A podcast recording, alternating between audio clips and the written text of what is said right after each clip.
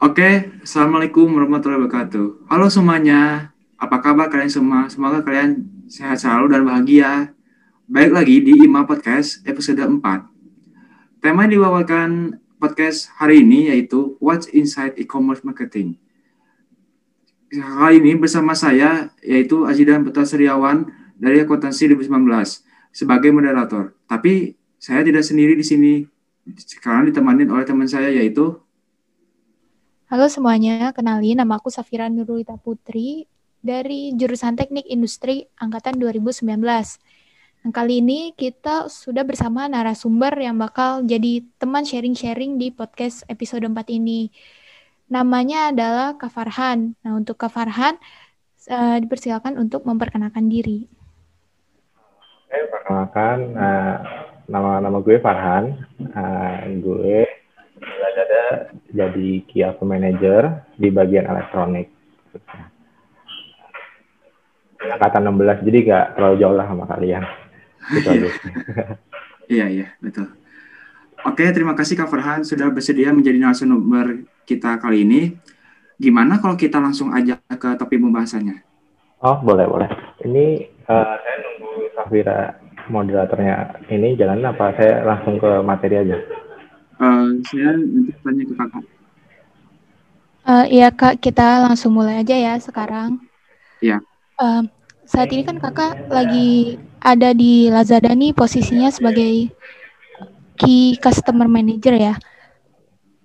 Kalau boleh tahu nih kak, uh, bisa gak sih kak kakak deskripsiin jobnya itu seperti apa? Terus apa aja uh, skill yang perlu diperlukan untuk menjadi seseorang yang berada di bidang key customer management itu? Oke, okay. uh, eh, mulai nih ya. ya. Jadi uh, pertama-tama yang kalian butuhin sebagai key account manager atau key customer manager itu, uh, yang pertama-tama kalian punya skill sales dan marketing. Itu yang pertama. Yang kedua, kalian harus punya skill negosiasi negosiasi yang tinggi.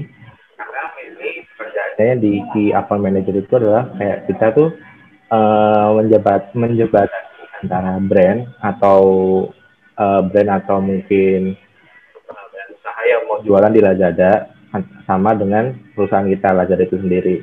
Jadi kayak misalnya Kiakon tuh uh, let's say ada brand A. Brand A itu mau jualan di saya sebagai Kiakon manager yang menjabatannya antara dia yang mau jualan di Lazada dengan perusahaan saya Lazada itu sendiri. Kayak misalnya saya yang memanage uh, penjualannya, saya memanage promosinya gimana, terus saya memanage uh, bagaimana saya harus uh, nyetok barangnya harus berapa banyak, uh, kurang lebih seperti itu sih untuk gambaran besarnya ya. Sebagai siap. Jadi skill yang paling dibutuhin yang, yang paling utama itu sales dan marketing, lalu negosiasi. Karena uh, negosiasi itu jadi butuhin kalau misalnya kayak kita uh, kayak setelah misalnya ada target penjualan dari brand misalnya untuk menjual seribu unit nanti kita dapat bonus apa gitu nah bisa nanti ada proses negosiasi antara pihak saya Lazada dengan brand sendiri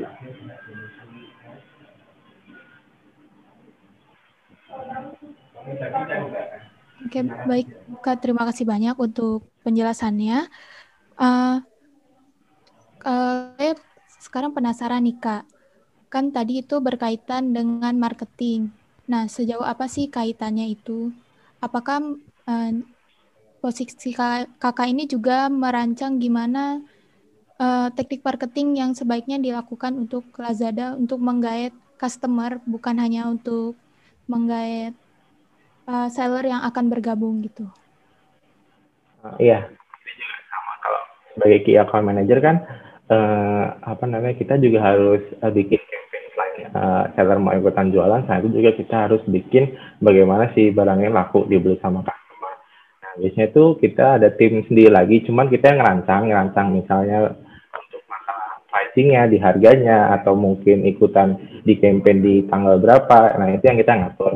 Jadi kayak misalnya uh, kita nyeting di harga atau harga promosi nanti ada di tanggal 44 atau di tanggal sale 33 gitu uh, kalau pun lebih ke kayak mungkin kita uh, nge si sellernya itu untuk kayak untuk ayo ikutan ada promosi ini nih gitu buat ke customer. Itu sih. Nanti soalnya ada tim kampanye sendiri yang untuk kalau buat bikin bannernya buat bikin tagline harganya mau bikin tagline uh, kalimat itu ada tim kampanye sendiri. Kok saya cuma kayak uh, untuk nyetingin brandnya untuk eh ikutan campaign ini yuk ikutan campaign ini untuk yang buat dari segi promosinya ada tim campaign sendiri.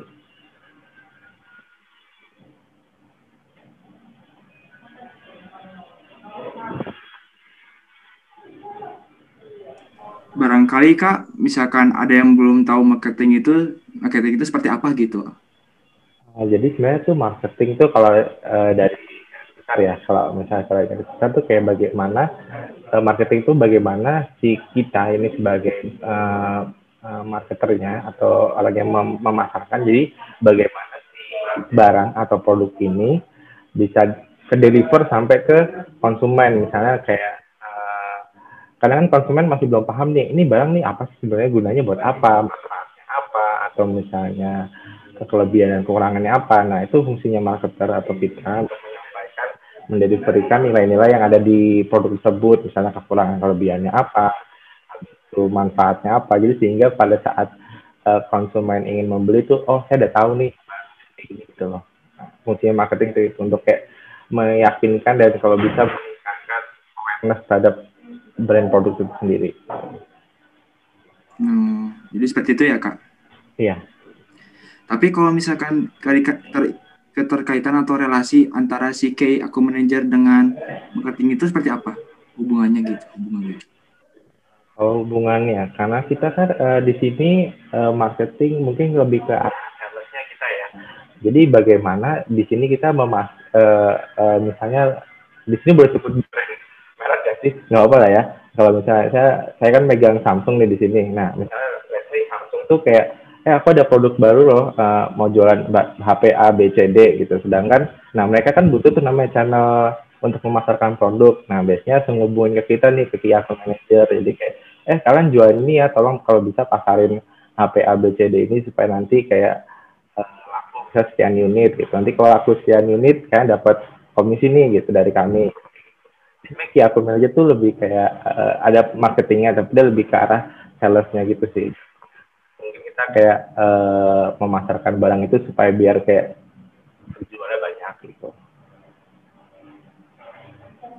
Uh, kak gimana sih caranya Lazada itu menentukan marketing apa yang sesuai sama produk yang tadi dipasarkan itu? Misalkan kan tadi kakak sudah sebutkan kalau kakak ini uh, pemasarannya Samsung ya. Ya. Nah, uh, gimana caranya Lazada tahu ha, Lazada ini harus memasarkan produk Samsung itu dengan cara yang seperti apa? Oh, oh ya oke. Okay. Jadi biasanya di Lazada sendiri ada timnya tuh ada temanya gitu ya. Uh, misalnya kadang kayak ada hari uh, Senin apa, Selasa apa. Biasanya tuh kalau untuk uh, tech tech itu biasanya di hari Selasa ada Tech Tuesday itu di mana di hari Selasa biasanya ada promosi jualan HP, laptop, atau device-device elektronik. Nah, biasanya kita di hari Selasa itu kita khususin untuk apa namanya jualin barang-barang elektronik tersebut. Jadi biasanya uh, Lazada tuh kayak ada tema-temanya sendiri untuk kalau misalnya hari Senin mau jualan apa, Selasa mau jualan apa, Rabu jualan apa, jualan apa gitu. Nah, biasanya nanti si Lazada ini menggunakan teknik tersebut karena uh, di sendiri kan udah ada uh, algoritma sama ada ini ya kita tahu nih oh kira-kira hari ini tuh emang usernya yang penggunanya tuh banyak kan dari kalangan apa gitu. Jadi kita tahu misalnya kalau mau untuk mempromosiin barang elektronik cocoknya dari Selasa. Kenapa? Biasanya di hari Selasa itu banyak-banyak anak-anak muda yang lagi nge sesuatu di Lazada. Jadi uh, lebih efektif gitu kalau mau jadi Lazada biasanya ada tema-temanya sih selama seminggu tuh biasanya ada tema-tema khusus untuk jualan barang-barang Oh, itu ya kak. Aku kira ternyata aku kira kayak aku manajer itu tuh ternyata manajer akuntansi ternyata bukan gitu yang aku kira. Ya bukan. Jadi kayak kita uh, garis besarnya jadi kayak ini kan kayak kayak kamu nih uh, kalau kamu jadi kayak akun manajer kamu tuh yang uh, ngurusin kayak misalnya di kamu ngurusin Samsung kayak Samsung saya maunya gini gini gini oh ya dah iya aku yang ngurusin di Lazada dia mau jualannya kayak gimana mau jualan barang apa terus mau pakai promosi yang mana harganya gimana. Nah kamu yang ngurusin semua itu nanti. Di situ sih. Berarti ada relasi antara penjual sama ya, e-commerce ya? Iya benar benar. Dikira aku tuh ternyata aku manajer tuh ngitung akuntansi aja. Oh ternyata salah pengertian. Kalau untuk ngitung akuntansinya iya ada juga Aizan kan eh, Aizan karena kita kan harus ngitung tingkat salesnya juga tuh. Nah, yeah. selain sales kan juga harus bikin forecasting nih kira-kira kan tuh menyangkut sama stok barang juga. Yeah. Misalnya let's say gini, uh, bulan ini aku cuma bisa jual 1300 HP. Terus hmm. dengan harga sekian gitu. Oh berarti ke depannya kira-kira aku harus harus nyetok berapa HP lagi nih karena kita nggak boleh kan namanya sampai out nggak sampai berlebihan stok karena kalau kita kelebihan stok kan barang yang akan apa lama di gudang kan nilainya makin lama makin turun Nah iya. kalau bisa kita nanti ini soal aku juga lulusan akuntansi sih kan jadi sama uh, aku juga lulusan akuntansi nah ya itu. Adalah ilmu-ilmu akuntansi yang kepake kepake dikit kayak kita bikin forecasting kita berapa. Habis itu kita harus nyetok siapa yang nyetok itu barang berapa dengan harga apa. Jadi kita tahu ada kayak livo-livo gitu deh. Dan. Okay. intinya mah apa namanya ada akuntansi ada akuntansinya juga tapi tidak terlalu ada. banyak yang pakai gitu. Ah, iya nggak terlalu banyak. Karena kita pihak manager kan harus bisa marketing kan bisa harus bisa sales bisa akunting juga jadi kayak karena kan dia lebih ke kayak orang yang ngurusin brandnya ya jadi kalau kalau itu emang multi ini sih multi apa namanya multi multidisiplin kerjaannya itu kalau menjadi kayak manajemen itu dia dari bawah dulu atau gimana? Ada ada pelatihan training seperti apa gitu misalkan? Uh, iya untuk di Lazada sendiri kan aku baru baru nih baru join di account manager di selama empat bulan ya. Karena dulu aku di tim campaign. Terus setelah ini pindah karena promosi. Ada sih kayak uh, karena kan kita sebenarnya enaknya di commerce adalah semuanya kan pakai teknologi nih. Kita uh, semua pakai ada toolsnya ada sistemnya dan lain-lain jadi jadi untuk mempelajarinya pun nggak uh, sulit. Jadi kayak biasanya nanti di hari seminggu pertama kita punya supervisor gitu atau punya manager dia yang kayak ngarahin kita kamu pakai tools ini buat ini kamu pakai tools ini pakai buat ini. Nanti di di Lazada sendiri juga ada apa namanya kayak manualnya cara pakai si sistemnya itu sih. Biasanya kayak seminggu sih dikasih pakai cuma bentar. Karena kalau menurut saya di e-commerce itu kalian ini mau dari jurusan apa aja selama kalian paham teknologi, maksudnya kan kalau zaman sekarang siapa sih yang nggak paham teknologi kan? Selama kalian paham teknologi dan emang mau belajar sama sistem, uh, itu oke okay sih. Karena apa namanya di tempat tuh kayak manager banyak banget. Ada yang dari teknik, ada yang dari kadang ada yang dari sastra juga. Jadi selama kalian uh, ngerti paham sama itu oke. Okay. Berarti untuk uh, fresh graduate nanti itu jangan takut gitu ya untuk ah jangan takut takut uh, kalau untuk fresh graduate sendiri gini kalau misalnya di Lazada sini kan ada banyak tuh ada kayak internship atau apa nah kalian-kalian ini kalau mau coba internship juga bisa kok. Nanti ada di uh, Lazada karirnya itu ada ada anak-anak internship. Nah biasanya tuh di ini kan belajar tuh gimana sih kayak apa lingkungan kerja di commerce tuh kayak gimana tools-tools apa aja yang ada dipakai gimana gitu kan.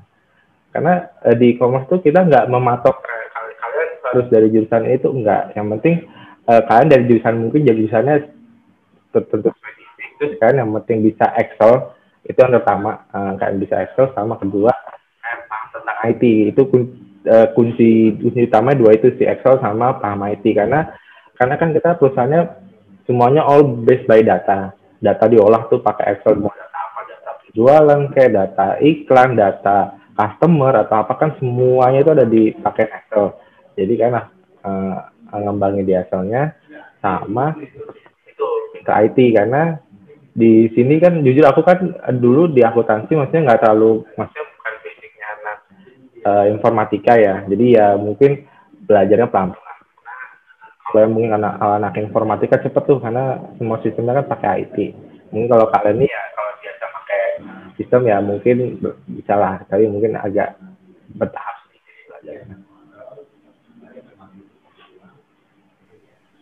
Nah kak kalau key customer manager ini di semua e-commerce itu tugasnya sama kan? Maksudnya iya, bukan sama. bukan hanya di Lazada doang yang bertugas untuk cari brand, tapi di semua e-commerce pun sama. Sama. Uh. Jadi uh, uh, kalau sebenarnya account manager itu kalau kalau di di di brandnya itu namanya biasanya akun eksekutif atau atau enggak kayak kalian dengar relation manager manager nggak apa relation apa relation management gitu. Jadi di bank kan biasanya ada RM, ada akun eksekutif. Kalau di bank kan biasanya RM tuh buat bagaimana si produk bank ini bisa sampai ke nasabah gitu. Nasabahnya bisa kayak kadang ada nasabah bank yang prioritas nih. Nah, si RM ini yang megang nasabah prioritas, bagaimana si nasabahnya ini bisa memaksimalkan tabungannya atau tabungan itu diolah sama si RM yang tersebut. Kalau di Blend itu ada akun eksekutif. Nah, di saya di Samsung ya di Samsung. Nah si akun eksekutif ini memaintain pelanggan pelanggannya nah kan Lazada di sini juga sebagai pelanggannya dia pelanggannya si Samsung ini. Nah biasanya nanti si akun eksekutif ini punya tugas yang sama sama si akun manajer yang ada di Lazada gitu. Saling menjembatani istilahnya jadi mau di mau di Shopee mau di Tokopedia mau di apa itu si akun manajer tuh hampir sama semua sih ini. Bang Farhan itu kan ngemegang Samsung ya Berarti ya. Bang Farhan bisa ngehandle yang lain juga kalau misalkan ditugasin dari Lazada gitu? Iya, uh, karena kan biasanya kalau key account manager tuh ada namanya mungkin rolling ya. Tapi karena saya di sini megangnya retail, itu nggak ada rolling. Jadi kalau yang retail biasanya memang dia ditugasin untuk megang retail doang itu ya selama dia di situ dia akan megang itu terus. Kecuali kalau yang kayak di kita ada klasifikasinya tuh ada yang retail, ada yang marketplace, ada yang cross border. Cross border itu yang jualan dari luar negeri tuh, dari dari entah dari Cina apa dari mana. Nah lalu juga ada yang uh, seller-seller kecil. Nah biasanya kalau marketplace itu yang suka di rotasi kayak uh, biasanya tadi dia megangnya si A, terus 4 bulan kemudian dia dirotasi untuk megang si B, gitu sih.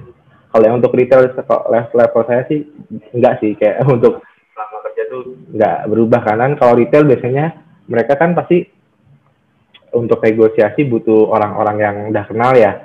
Kayak gitu. Misalnya kayak Aisyah udah kenal sama Safira nih nggak mungkin kan?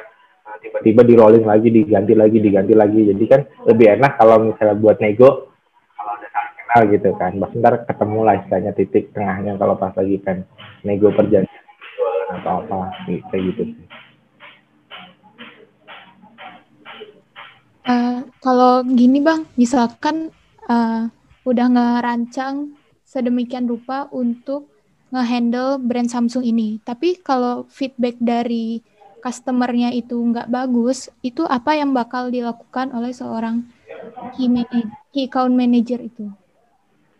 Uh, biasanya kita evaluate nih, uh, kan karena kita perusahaannya data driven atau semua berbasis data, jadi kita enak nih, apa sih kira-kira yang bikin turun nih, apa sih yang bikin negatif kira-kira, oh di sini ternyata, uh, misalnya let's say di, oh ternyata voucher promonya kurang. Atau misalnya uh, untuk selain voucher promonya kurang ternyata uh, sering sering stoknya sering habis. Oh ya udah berarti kita akan komunikasi ini sama si brandnya. Ini loh kayak ini loh kenapa bisa turun penjualan? Ini loh kenapa kok bisa kita kasih tahu nih ini datanya kayak gini gini gini. Misalnya say oh ternyata gara-gara vouchernya dikasih kurang kurang tertarik untuk beli. Berarti ke depannya kayak oh berarti kita harus nambahin voucher nih kan. Untuk untuk jumlahnya saja nih tambah tapi untuk nominalnya mungkin bisa agak dikurangin dikit jadi tetap pengeluarannya sama ya, kayak gitu sih. Kalau karena kita enaknya di commerce semua data itu ada jadi kita kalau misalnya ada minus apa plusnya atau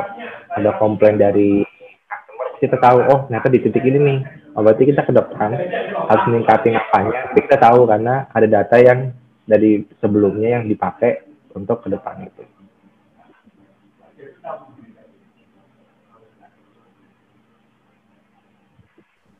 Oh gitu bang.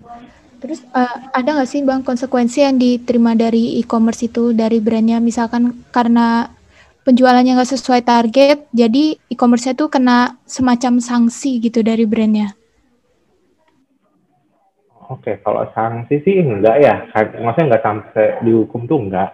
Biasanya kalau kita tuh uh, justru malah uh, ini sih, uh, cuman kalau misalnya nggak nyampe penjualan atau tingkat penjualan yang nggak nyampe itu kita nggak dapat bonus kayak misalnya back margin gitu.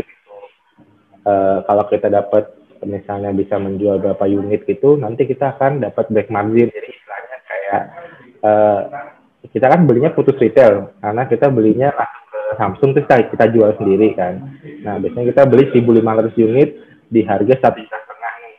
Nah nanti kalau kita bisa ngejual 1.500 unit atau bahkan nanti si Samsungnya akan ngasih duit lagi ke kita nih karena kamu udah berhasil ngejual sekian unit, kita kasih bonus karena uh, salesnya udah mencapai target. Cuman kalau misalnya target ya paling cuman ya di bulan itu apa di periode itu kita nggak dapat bonus tambahan apa-apa atau mungkin nanti uh, misalnya kalian pernah nggak sih lihat di uh, lihat di e-commerce gitu ya jualan HP apa gitu eksklusif on Lazada atau nggak eksklusif eksklusif on Shopee gitu cuma dijual di situ doang gitu.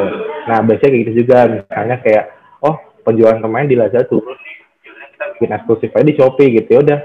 Uh, istilahnya kayak bagi kita tuh kayak ini sih pukulan keras karena bayangin satu barang cuma bisa dijual di uh, e-commerce tertentu berarti kan kita bisa ikutan jualan juga kan. Untungnya ke lari ke mereka semua ya, kayak gitu sih. Itu tuh lumayan hitungannya udah hukuman sih kalau misalnya kita nggak dapat eksklusif apa eksklusif selling di kita sendiri. Biasanya gitu.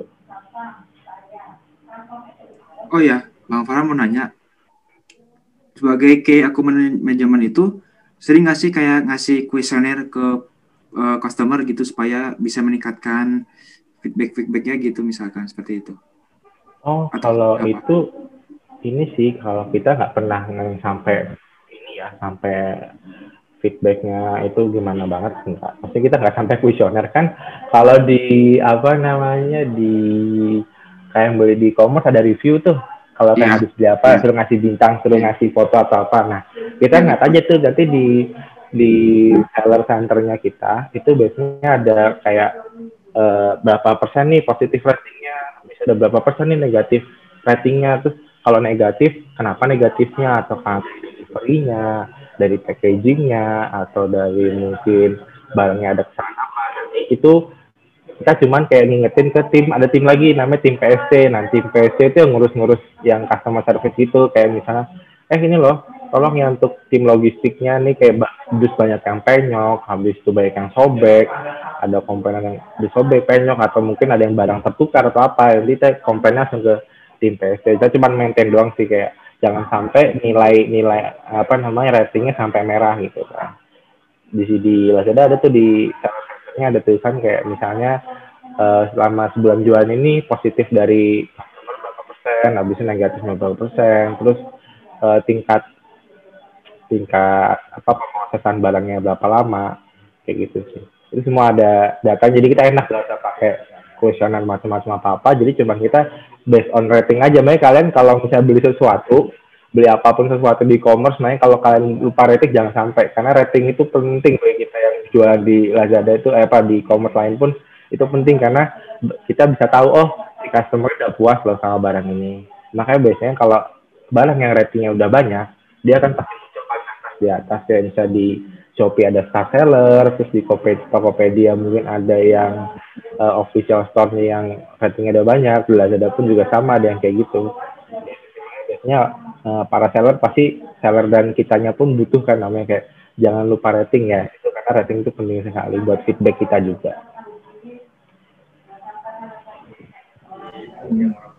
Oke Bang, tadi udah jelas banget nih uh, penjelasan dari Bang Farhan. Sekarang aku pengen nanya nih Kak, kan uh, di IMA sendiri sekarang kita tuh lagi ada campaign judulnya From Local Heart to Local Pride. Nah, di situ kita mempromosikan produk-produk lokal yang ada punya account Instagramnya. Untuk di Lazada sendiri atau di e-commerce lainnya juga bisa ya. Biasanya tuh uh, teknik promosi seperti apa sih yang digunakan untuk mempromosikan uh, produk-produk lokal yang biasanya kan banyak yang belum orang tahu. Oh ya oke. Okay. Uh, eh, di di Lazada sendiri kita kan ini ya uh, sempat tuh ada yang e-commerce sebelah yang senang jual dari barang dari Cina sampai ditegur sama presiden gara-gara dia seringan impor.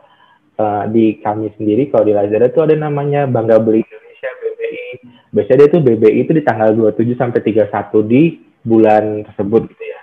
Nah, nanti di BB ini khusus nih buat cuman buat seller-seller yang memang dia UMKM yang jualan. Jadi kayak saya yang retail ini nggak bisa ikutan. Jadi cuma bisa yang kayak marketplace terus barang-barang tuh barang-barang lokal kayak misalnya batik, madu atau mungkin kayak ada makanan-makanan Nusantara yang dijual di situ. Terus juga cara promosiinnya biasanya kita undang call ke opinion leader atau influencer untuk kayak promosi di, di kita ada namanya lah sudah live ya. Nah jadi pada saat uh, kita live uh, live streaming gitu, nanti kita sambil nunjukin produknya. Jadi kayak ini lo beli batik merek ini, tinggal tekan di langsung masuk ke trolinya. Jadi kemungkinan uh, barang itu dapat laku. Situ kita juga support UMKM juga kan. Karena memang ada tanggal-tanggal di mana kita uh, bangga beli Indonesia. Di situ kita emang fully support untuk UMKM itu sendiri.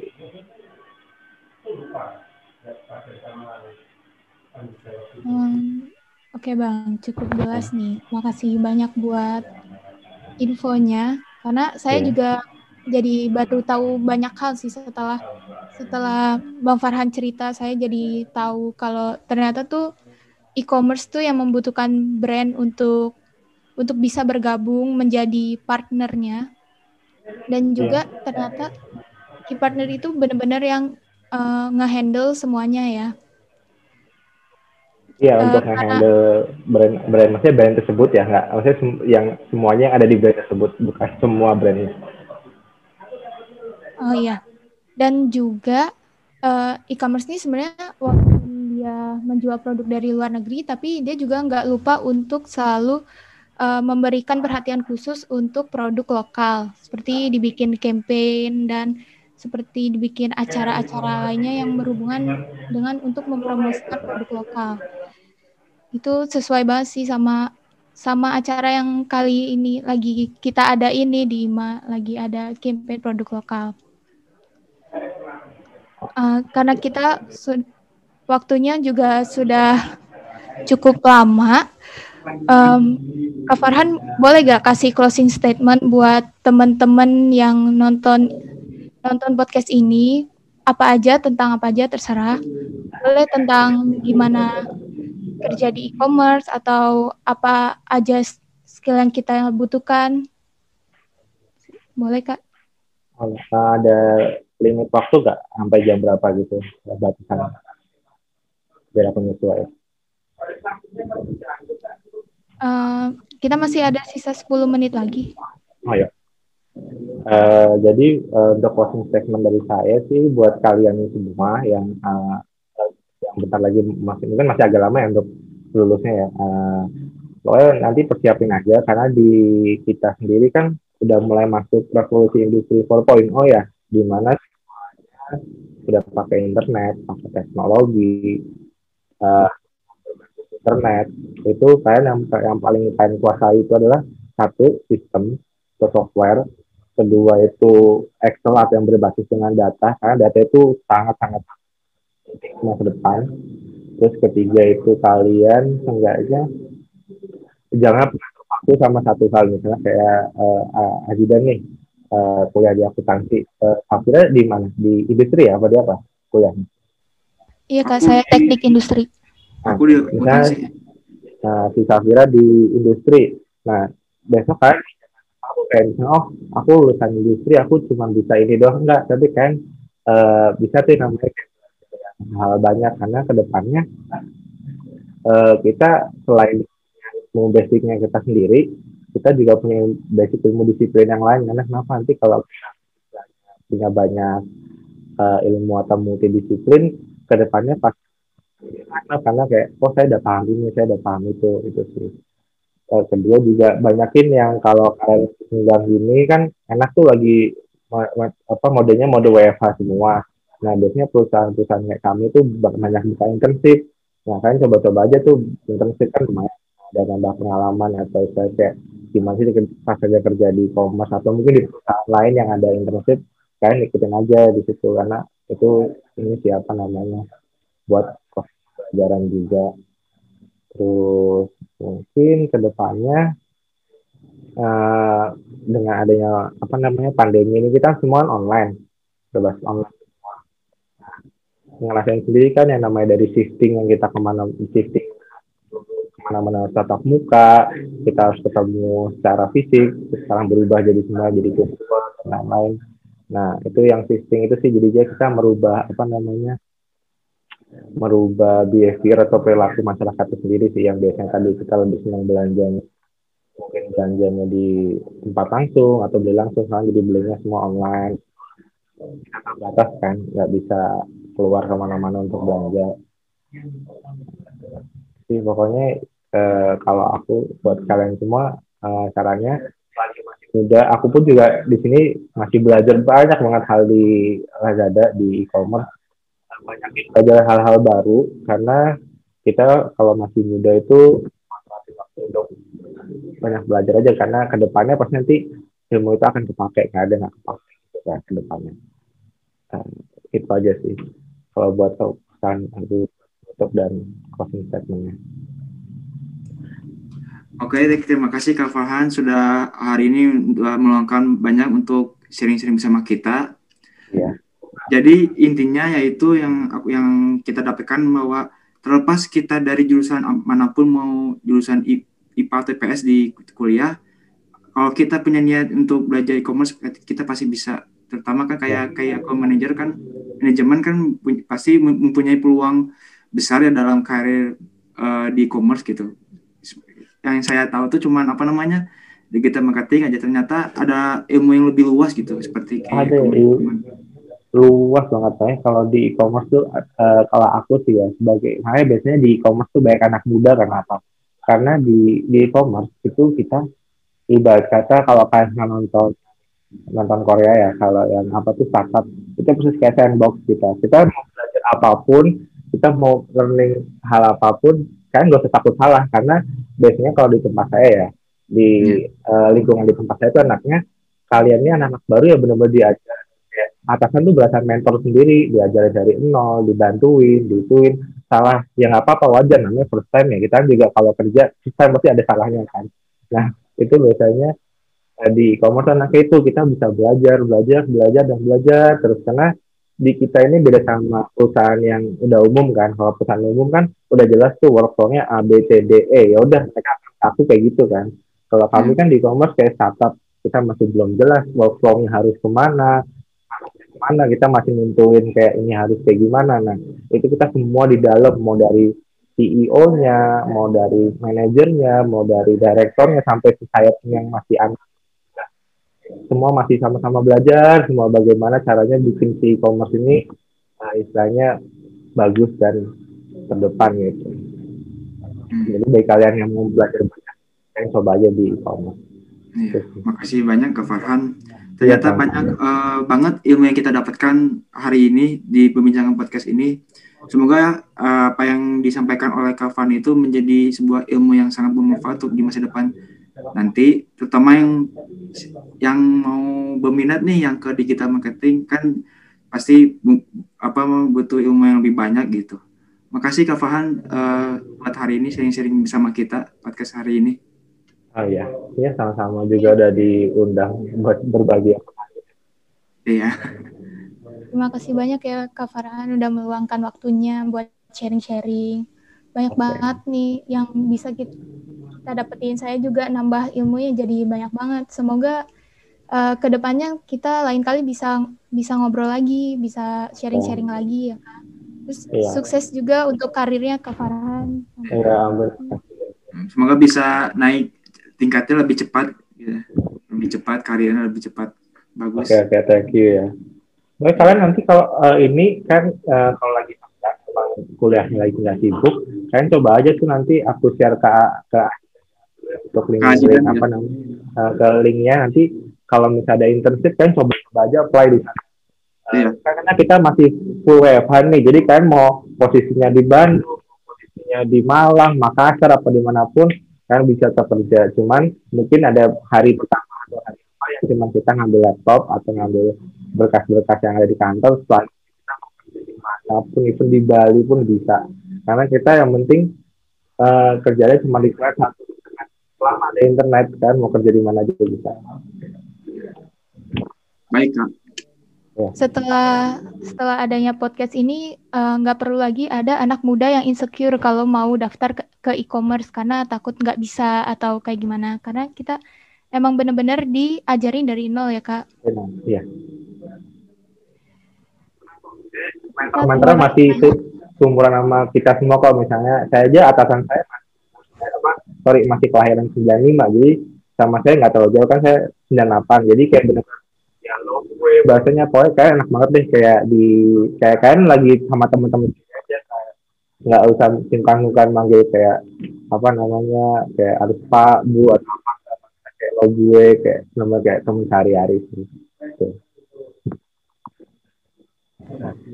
Oke Kak, terima kasih banyak oh, banget nih iya, buat waktu buat sharingnya. Karena uh, waktunya juga sudah habis, jadi kita langsung closing aja podcastnya. Uh, terima kasih banyak untuk Azidan, untuk Kak Farhan. Terima kasih banyak juga untuk uh, penonton yang udah nonton podcast ini sampai selesai.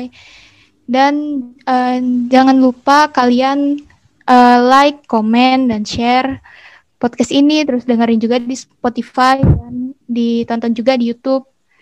Terus kalian juga jangan lupa untuk follow IG IMA untuk tahu updatean terbaru tentang podcast-podcastnya atau postingan-postingannya. Dan nonton podcast yang udah ada ya, episode 1, 2, dan 3. Mata terus ya berita dari kita. Ya, tungguin podcast episode 5. Yang pastinya temanya juga nggak kalah bagus nih, nggak kalah seru. Nah, oke, okay, segitu aja dari kami. Mohon maaf banget bila banyak kesalahan. Terima kasih banyak. Wassalamualaikum warahmatullahi wabarakatuh. Jangan lupa jaga kesehatan, stay safe, dan bahagia selalu ya. See you next time. Dadah.